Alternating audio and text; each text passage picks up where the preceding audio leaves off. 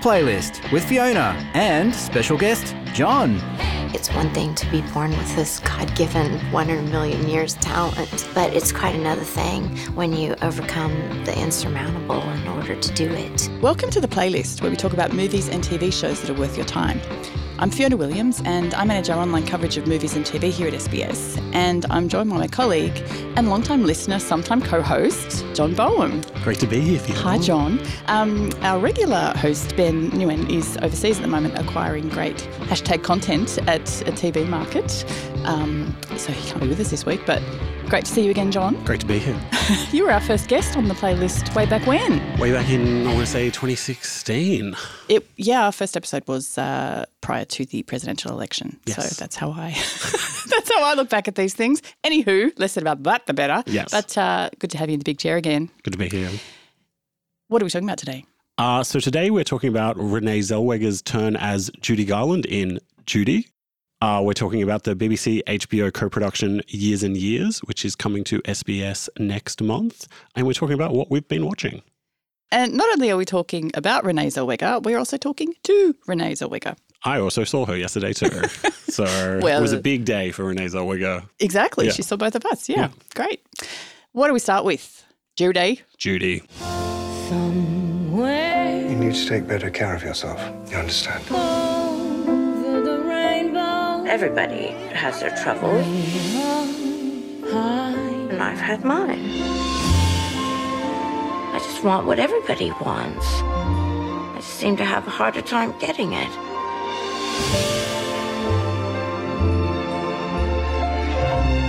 Do you take anything for depression? Four husbands. Didn't work. There's a land that I You won't forget me, Promise you won't.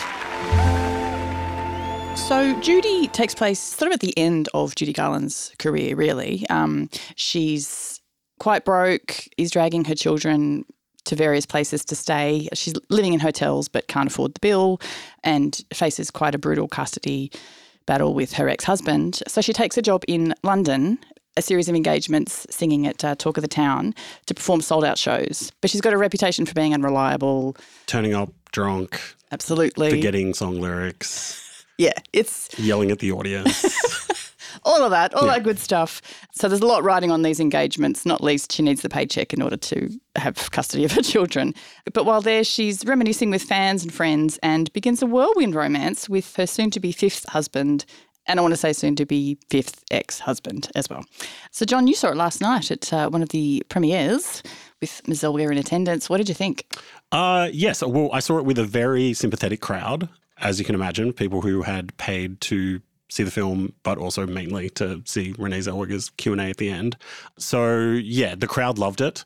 Every every line got a laugh. Um, spoiler alert: she dies at the end. You would have thought the audience was not aware of that. The way they reacted to the the postscript um, that she passed away. so besides that experience, which which was fun, I thought it was a I thought it was a pretty good film. Uh, the performance, obviously, which everyone's talking about, is amazing. The f- very first performance at Talk of the Town is phenomenal and is done in sort of I, I don't know if it was actually shot in one take, but is done in a very long close up, sort of amazing way, which is beautiful. And uh, having now gone back and watched what that was based on, it's it's stunning. I think Renee Zellweger has done an amazing job. Hasn't she? I know, like, I think her performance stands out above the film here, I think, because it's just, A, the likeness. like in certain shots, you sort of in profile, it's, she's Judy.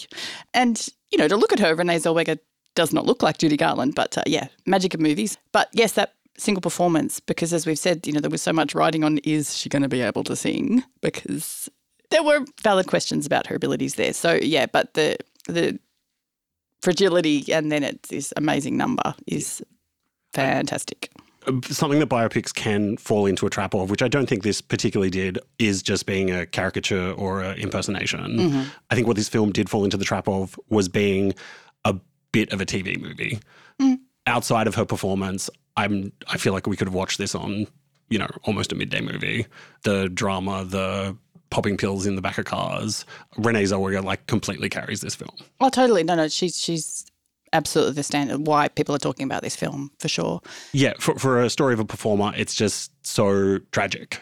It's just, it's such a grim story. And when you read about how much people loved Judy Garland and her like stage presence, it's just so depressing mm. because you just don't see any of that. You see her as this abused child and you see this waning star mm. and you don't see any of it in the middle. You, Yeah. you don't see her, you know, at the peak of her career or why people loved her so much. So I think if you went into this without a lot of Judy Garland knowledge, it would just, well, it is a very grim film, but I think it would be even grimmer for people without any sort of context of to why people love Judy so much. Yeah. Well, there are two characters who adore her and come to every single performance and are waiting at the stage door with flowers. And like she befriends them and has, there's, there's a wonderful moment there that sort of speaks to the broader adoration of her. But yeah, you don't see that. You don't see who it is that they fell in love with or Yeah. this it's you see the consequence of a lifetime of performing and being expected to perform on cue and we do get into this with in the interview with Renee Zellweger but um, the earlier part of her life that there is a flashback to her as a youngster you know being signed to the studio and Louis B. Mayer looms large the studio boss the um, intimidating studio boss who ruled her life essentially and they put her on diet pills and uppers and downers and got her hooked at a very young age so that that is alluded to and then you see what that creates and decades down the track well what that has done to her so yeah. Yeah. it's the before and after and not a lot of in between Yeah. And Fiona, you had a chance to sit down with Renee Zellweger yesterday. Sure did. Uh, like it's a super long chat because you don't get a whole lot of time in these junket style interviews. But uh, yeah, we try and make it work and got the wind up, so that's why it cuts off fairly abruptly. anyway, here she is, Renee Zellweger.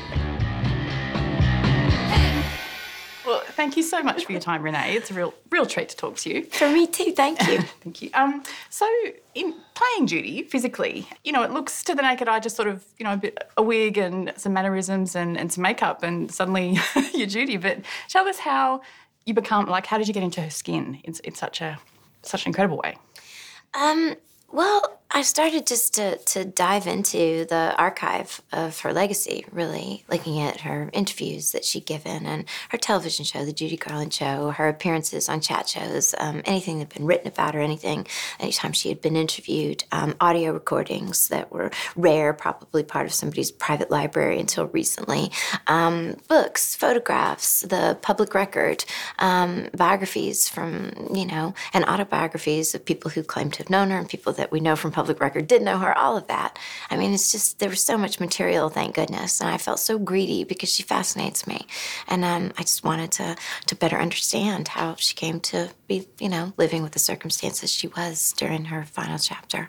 Yeah, and, that particularly focusing the film on this final chapter. Can we talk about that? Because I mean, I appreciated it wasn't sort of a cradle to grave biopic um, because it's such a big life as Yes, well. oh yes. Um, but but this particular moment and what that what that represents. I think that this is probably a point in her life that most people know very little about. I, I didn't. I knew nothing about about the the final months of her life and the things that she was struggling with. And I'm really glad that Rupert um, and David, the director and the producer, wanted to focus on this part of her life because I think it's only in properly understanding um, what she was grappling with that you can truly appreciate how extraordinary she was. I mean, I think it's one thing to be born with this God given one in a million years talent and to be celebrated throughout your life as a performer. But it's quite another thing when you overcome the insurmountable in order to do it. You know, challenges that you're having to navigate throughout your life because of decisions in large part that were made for you, not of your own will as a, as a very young person. And I think that just sets her apart, you know? Yeah, and I know it's not the section you're playing in the film, but uh, the, that sort of Faustian pact with Louis B. Mayer, that, that um, those moments. Um, I mean, that's fairly widely known, but how, how aware of you with, with those details and that how the instrumental role that played in, in her life? Well, I knew that there were certain constructs within the studio system that were adhered to and that, you know, I suppose were not questioned at the time. You became indoctrinated into the system and you would work in a certain capacity and you would be marketed in a certain capacity. And yeah, and, and no one thought that well, this is abusive, or thought to, you know, uh, question it, or, you know, I don't know, speak out against it. Um, you also have to remember at that time what motion pictures meant internationally, because today we have bespoke entertainment on our phones and we can watch whatever we want whenever we want, and we don't share the same heroes. But at that time, boy, cinema was the zenith, wasn't it, of notoriety and of influence. I mean, you weren't just celebrated for being, you know, um, I don't know, special as a movie star or a great beauty, but you shaped everything. You shaped the conversation, you shaped societal sort of norms, you shaped what people would aspire to achieve in terms of what their lives, lives should look like, shaping history, in fact. It wasn't just entertainment at that time. So to participate in that, you know, what wouldn't you do if this was your dream as a young girl? Um, and of course, the singing. And anyone who knows has seen Chicago knows you've got a mean set of pipes. But um, how did you nail that? This is also performance of singing. So how did you nail the voice and the sort of fragility of, of this stage of Judy's singing career? Um, well, I, I kind of uh, I tried to look at it from a I guess stylistic perspective to break it down in terms of qualities of the style of the singing as opposed to the gift, which is inimitable. Um, I thought, okay, let's just break it down and, and learn that style of the time and the things that she did that were characteristically identifiable as Judy in terms of her performance language and go from there. And then it was just building. So it's just familiarizing and practice and then building. I just I just worked, you know, just did went through the steps and trusted that the process would deliver some kind of result that belonged in this experience. well, and how? And uh, you know, now it has. Sorry. Yep, that's it. Oh, okay. Gosh, that was quick. it was. She sounds delightful. She absolutely is. That's the word I would use. Yeah, lovely for the moments. You know, you're there. She was thoroughly charming. So uh, yeah, and you can tell I was rounded out of the room pretty much very quickly. So they would run a tight ship. Those junkets. Still got a selfie. So, as we say, it is her performance that's really being spoken of about this. And there's all, you know, the usual hashtag Oscar buzz is following her everywhere she goes with this because you can sort of see any scene could be used as the Oscar clip because it's quite, it's a big performance. Yeah. Um, and yeah, she's already got an Oscar. see if she's uh, keeping room on the shelf to put another one there. But uh, well, certainly a better performance than uh, What If.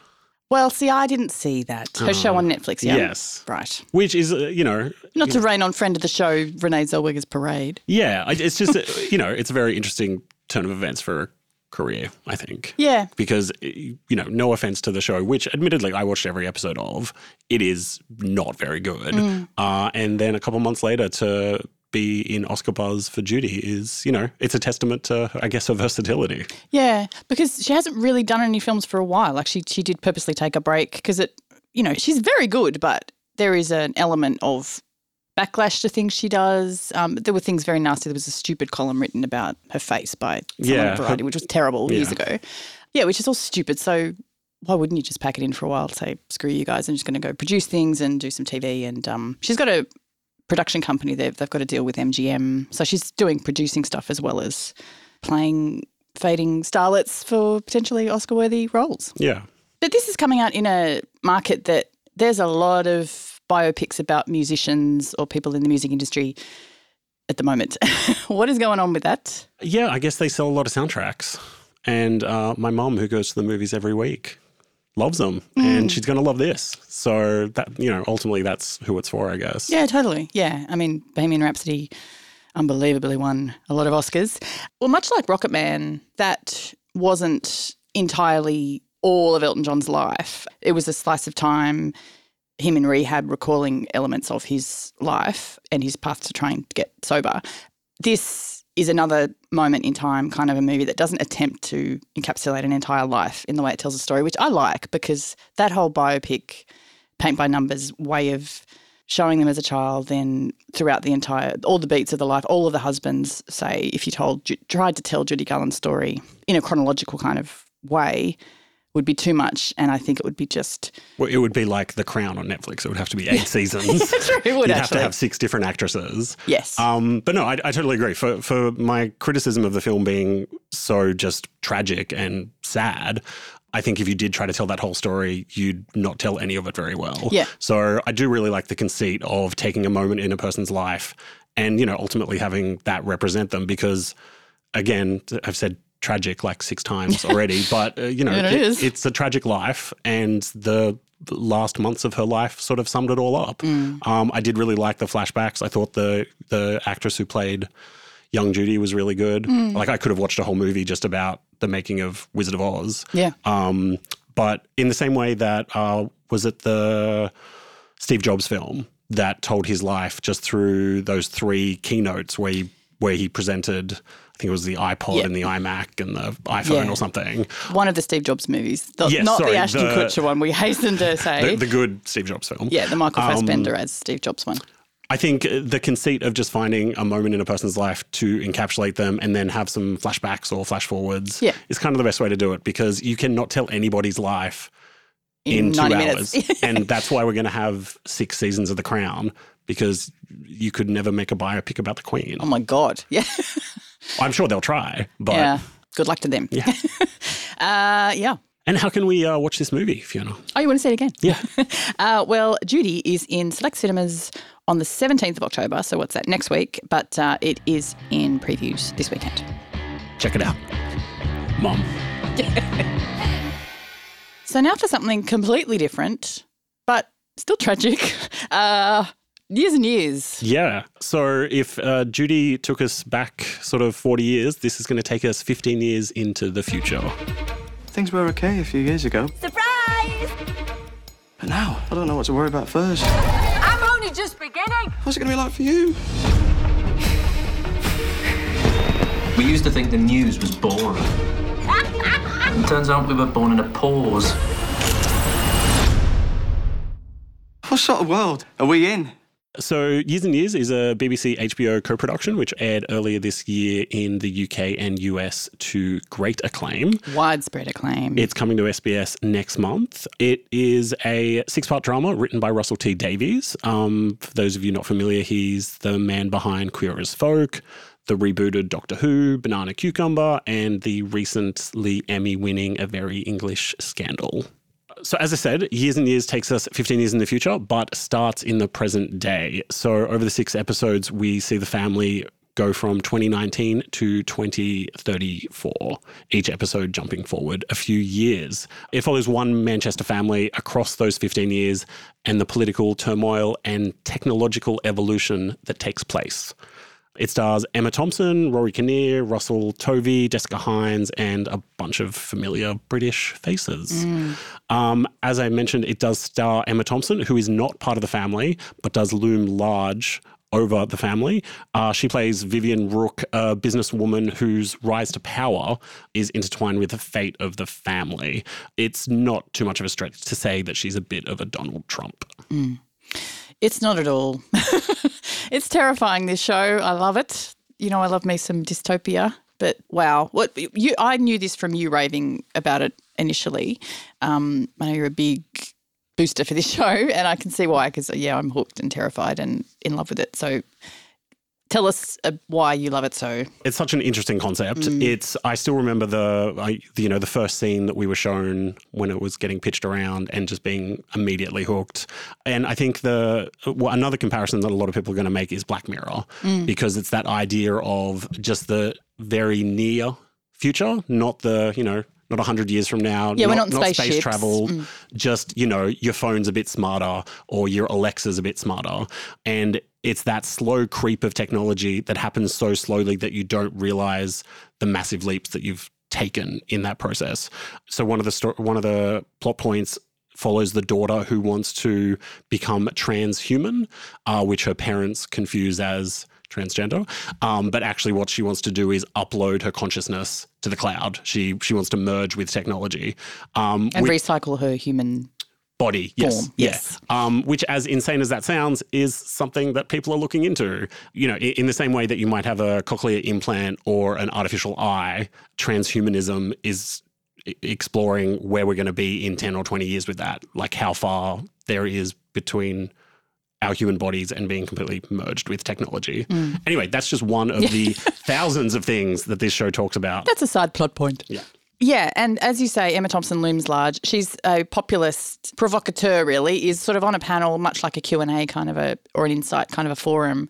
And yeah, she's, her whole thing is, you know, she says what we're all thinking and haven't we heard that all before? But um, yes, and over the years, you gradually see how she Right. wins over people. Raises to uh, rises to power. rises to power, gets people who you wouldn't think. There's a sister who's out, you know, she'd be sort of on a Greenpeace ship or she's out trying to save the world. Um, she's a humanitarian and, um, you know, advocate for social justice. And even she kind of tips in one point, and you're thinking, what? She's even winning over people who you would not expect to be won over by this kind of a populist. Um, Yeah, it really plays into the whole idea of you know burn it to the ground, start from scratch, which we've seen politicians use recently. Yeah, disruptors and all of that. Yeah. So Emma Thompson's not in it a great deal, but when she is, it's memorable. So you feel like she's in it.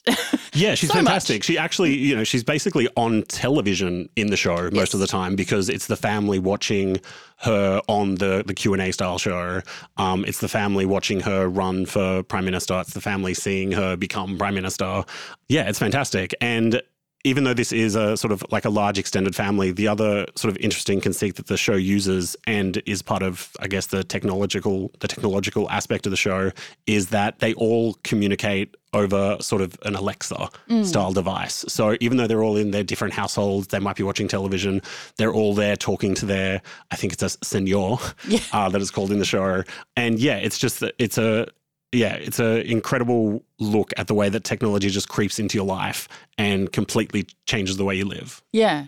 And you can all be together. It's that communal kind of experience. Um, yeah, they're not on their phones as much anymore, or the televisions don't play as much a role. Um, they're watching it on their devices, and the daughter is perhaps one of those devices. But Yes. um, at its heart, it is a family drama, and you buy into their that they're changing fortunes, shall we say? But within that family dynamic, there's so much going on as well. Sort of there's the casual racism of um, The grandmother. the grandmother, yeah, and the generational kind of changes. Um, it's riveting. Yeah, I love it. I'm sort of midway through it at the moment, but uh, yeah, the the there are scenes. There's just the speed with which things change that sort of feeds into your anxiety. The music feeds into that as well. There's just this forward momentum because it also, you know, time is passing quite rapidly.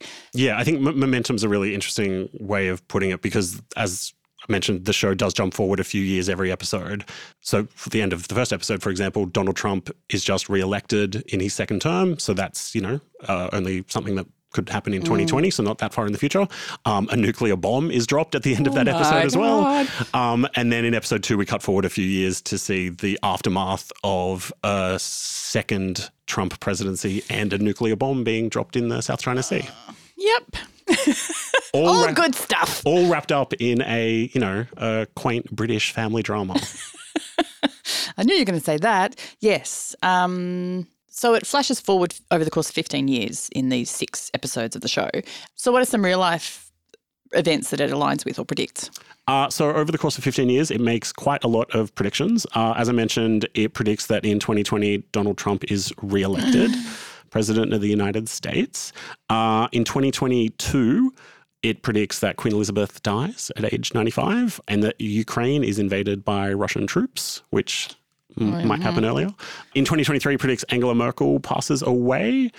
So one of the more interesting plot points uh, in one of the later episodes in the series is that the UK faces a refugee crisis um, with people not being able to get out, people not being able to get in, and it predicts that happens in 2024. Um, it also, I guess, for one of the more fun predictions, is it predicts that Snapchat filters become sort of a real life thing in the Yes. world where people are just walking around with, um, Kitty faces. yeah, which again, Kitty cat faces. yeah, which sort of isn't un- too unbelievable, really, at this point. Yeah, if a device comes over your face to then give you that filter. That's in episode one. That's not really Yeah. a spoiler. That's um Um, it suggests a cup of coffee will cost twelve pounds in London in 2024. yeah, these are all just moments. Like it's sort of just a a scene or a line that that sort of speak to these. Yeah, and there's a fun. There's a couple of like fun. Well, it's not fun, but silly little things like you know they predict butterflies become extinct in the UK Yes. that you can't buy a banana anymore because of climate change. Mm.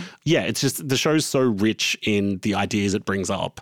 Yeah, it's just so well done. Yeah, I mean. The show that sparked a million listicles, really, of things like you're recounting right now. So, yeah, just in one scene, the dense information it, it projects within a five year kind of period. Um, yeah, it's mind boggling.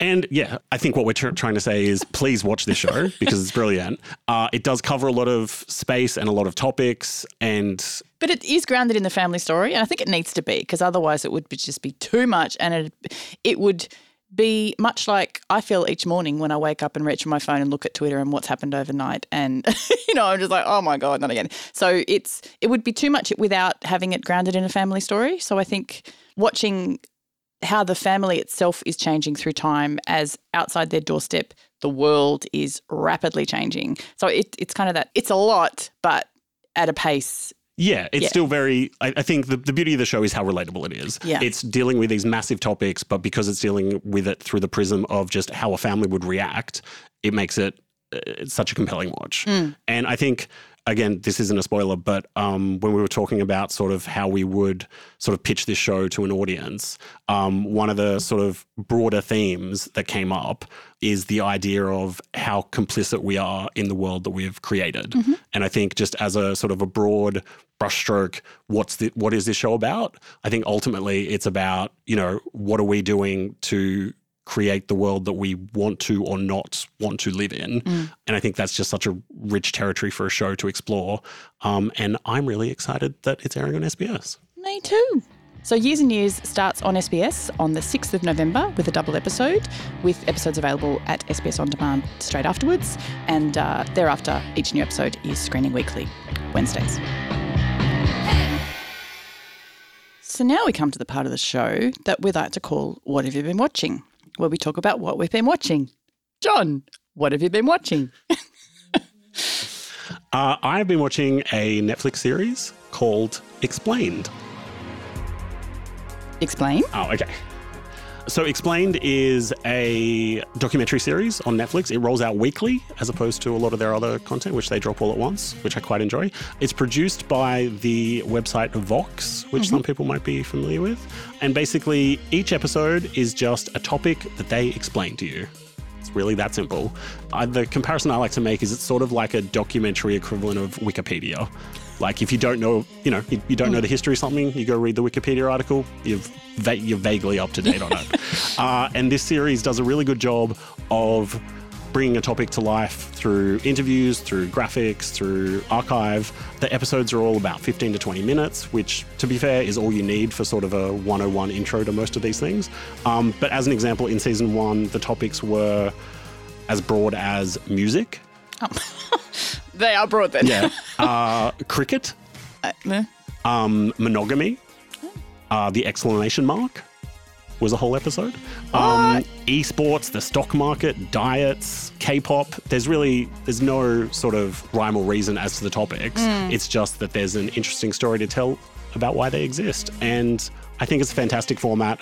You kind of walk away from it feeling slightly smarter than you did before, even if it's something you think you know a lot about.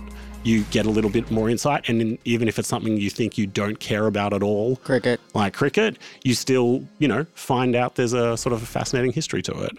Um, so I highly recommend it. Season two has just started, again, rolling out weekly. First two episodes, again, as random as ever, have been cults and billionaires, which there's some interesting history to. Some related. Yeah. And the, the other thing that I really like about it, and it's such just a such a like a small touch, is that they get a different person to narrate each episode. Usually, sort of a celebrity of some sort that may or may not be related to the topic. But in season one, they had everyone from Christian Slater to Samira Wiley um, to Nick Handmaid's Tale's own. to Kristen Bell, Rachel Bloom, Jerry Springer. Jerry Springer did the political correctness episode.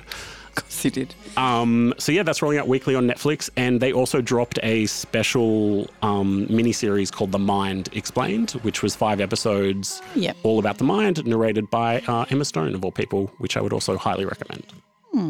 Why did that one get five episodes? Uh, so they broke it down into different topics around memory, dreams, anxiety, mindfulness, and psychedelics. So I guess it was broadly the topic of the mind, um, but they broke it up into five episodes. You can't break up music. anyway, Every- I, everything that's ever needed to be said, said about music can be said in 18 minutes. Yeah, I mean, the exclamation mark could be. Yeah, that's the mini miniseries waiting Yeah, to happen. totally. It's the crown kind of proportions. Yeah. All right. Well, you sold me. Exclamation mark. But uh, why don't you explain what you've been watching? I see what you did there. I apologize. You'll never come back. um, I have been watching Dead to Me, also on Netflix. This one stars Christina Applegate and Linda Cardellini. It's a comedy drama. Christina Applegate has just lost her husband sort of in recent months. She's still going through the grief process. I mean, not that that ever stops, but you know what I mean. It's more immediate, and she's going to counselling and just really not not coping very well, and meets a strange woman at her counselling group, played by Linda Cardellini, and they make a kind of an immediate attachment. And there's something weird going on with her, but you don't know what. Anyway, so they get into each other's lives very quickly, and it's a close confidence because essentially. Uh, I'm using the actresses' names for some reason, but Linda Cardellini treats her like no one else is treating her at the moment because everyone walks on eggshells around her because she's recently bereaved. And it just is refreshing to have someone speak to you like because times. because of the shared experience, obviously. Exactly. Yeah. Well, Or oh, uh, is it a comedy, drama? it's very funny. Yeah. Yeah. it's a drama, but it's funny. And uh, yeah, I love it. It's really dark and ribald um, and sweary and fun. And James Marsden is in it as well. And he, I've grown to like him a lot more as he's matured. Um, he plays a very good version of himself in this sort of a bit of a bit of a douchey guy. Uh, yeah, very funny. He's well, I don't want to say too much about it. You should watch it. I, I, I enjoyed it very much. Um, Netflix was uh, really pushing it on me for a while, and I think I thought it was sort of supernatural, but it's not based on how you're explaining it. no, I thought there were ghosts and things. No, one of the children does think the father has been reincarnated as a bird, and that is that figures quite heavily in the trailer. Yeah. for some reason, but no, it's not a supernatural one at all. No, it's just about coping with grief and a weird friend and secrets and lies and Have you, such. have you finished? no, Okay. just popping it on whenever there's something to watch. So no, a few eps in about four or five. Yeah. It's not perfect, but it's quite very enjoyable. I'm having a good time with it. So that's Dead to Me, and that's on Netflix. I think that's about all we've got time for today, Fiona. Thanks for having me. You are so welcome, John. Thanks for coming. But this is probably not goodbye. I think it's more see you later. Well, if you'll have me back. Haven't disgraced yourself too much because you're also heading off overseas to join Ben at this international hashtag content market. yes, I'm heading over tomorrow. Well, la di da. Yeah. Uh, give us a little glimpse at the glamorous life of the. Uh, sorry, I, I don't know why I laughed then. The uh, Manager. it's it's worthy of a laugh. Uh, well, this is actually the first time I'm going to this specific um, market, uh, but basically it's just uh, five days where you have 15 minute meetings uh, from sort of nine to five every day with a bunch of distributors and producers and broadcasters from all over the world, trying to find some of that great new content to bring to SBS. So I'm I'm really excited to go. This is the first time I've gone to MIP, which is the the one in France. Uh, but yeah, it's a great chance to see what sort of television the world is making. Uh, you definitely sort of see the trends that are emerging. You know, whether it's like cooking shows or um, whatever. Uh, so yeah, I'm really excited to see what the see what the world's got planned for television in 2020. So you're basically going on a big shopping spree, looking to anyway. Yeah, yeah. Yeah. Well, I'm excited too because whatever you get, we might talk about on an upcoming episode of the playlist to make it about me. Yeah, that's the plan. Uh, well, good luck. Bon voyage. Thank you. I was going to say not one lesson, but that's a lie. I've had several, and that's as good as, as good as it gets. And we'll see you on the flip side. Yes, and say hi to Ben over there on the Riviera. so while both John and Ben are off uh, shopping overseas for quality shows, we're going to have a little break on the playlist. We'll be back in a couple of weeks to find out about their adventures. So until then, uh, why not give us a rating and a review wherever you listen to your podcasts? And uh, it helps other people find the show. If you want to tell us what you've been watching, you can find us on Twitter and Facebook at SBS Movies. You can find me on Twitter at Anything But Fifi. John, where can we find you? Uh, you can find me on Twitter at idents. The playlist is produced by Jeremy Wilmot. And until next time, thanks for listening.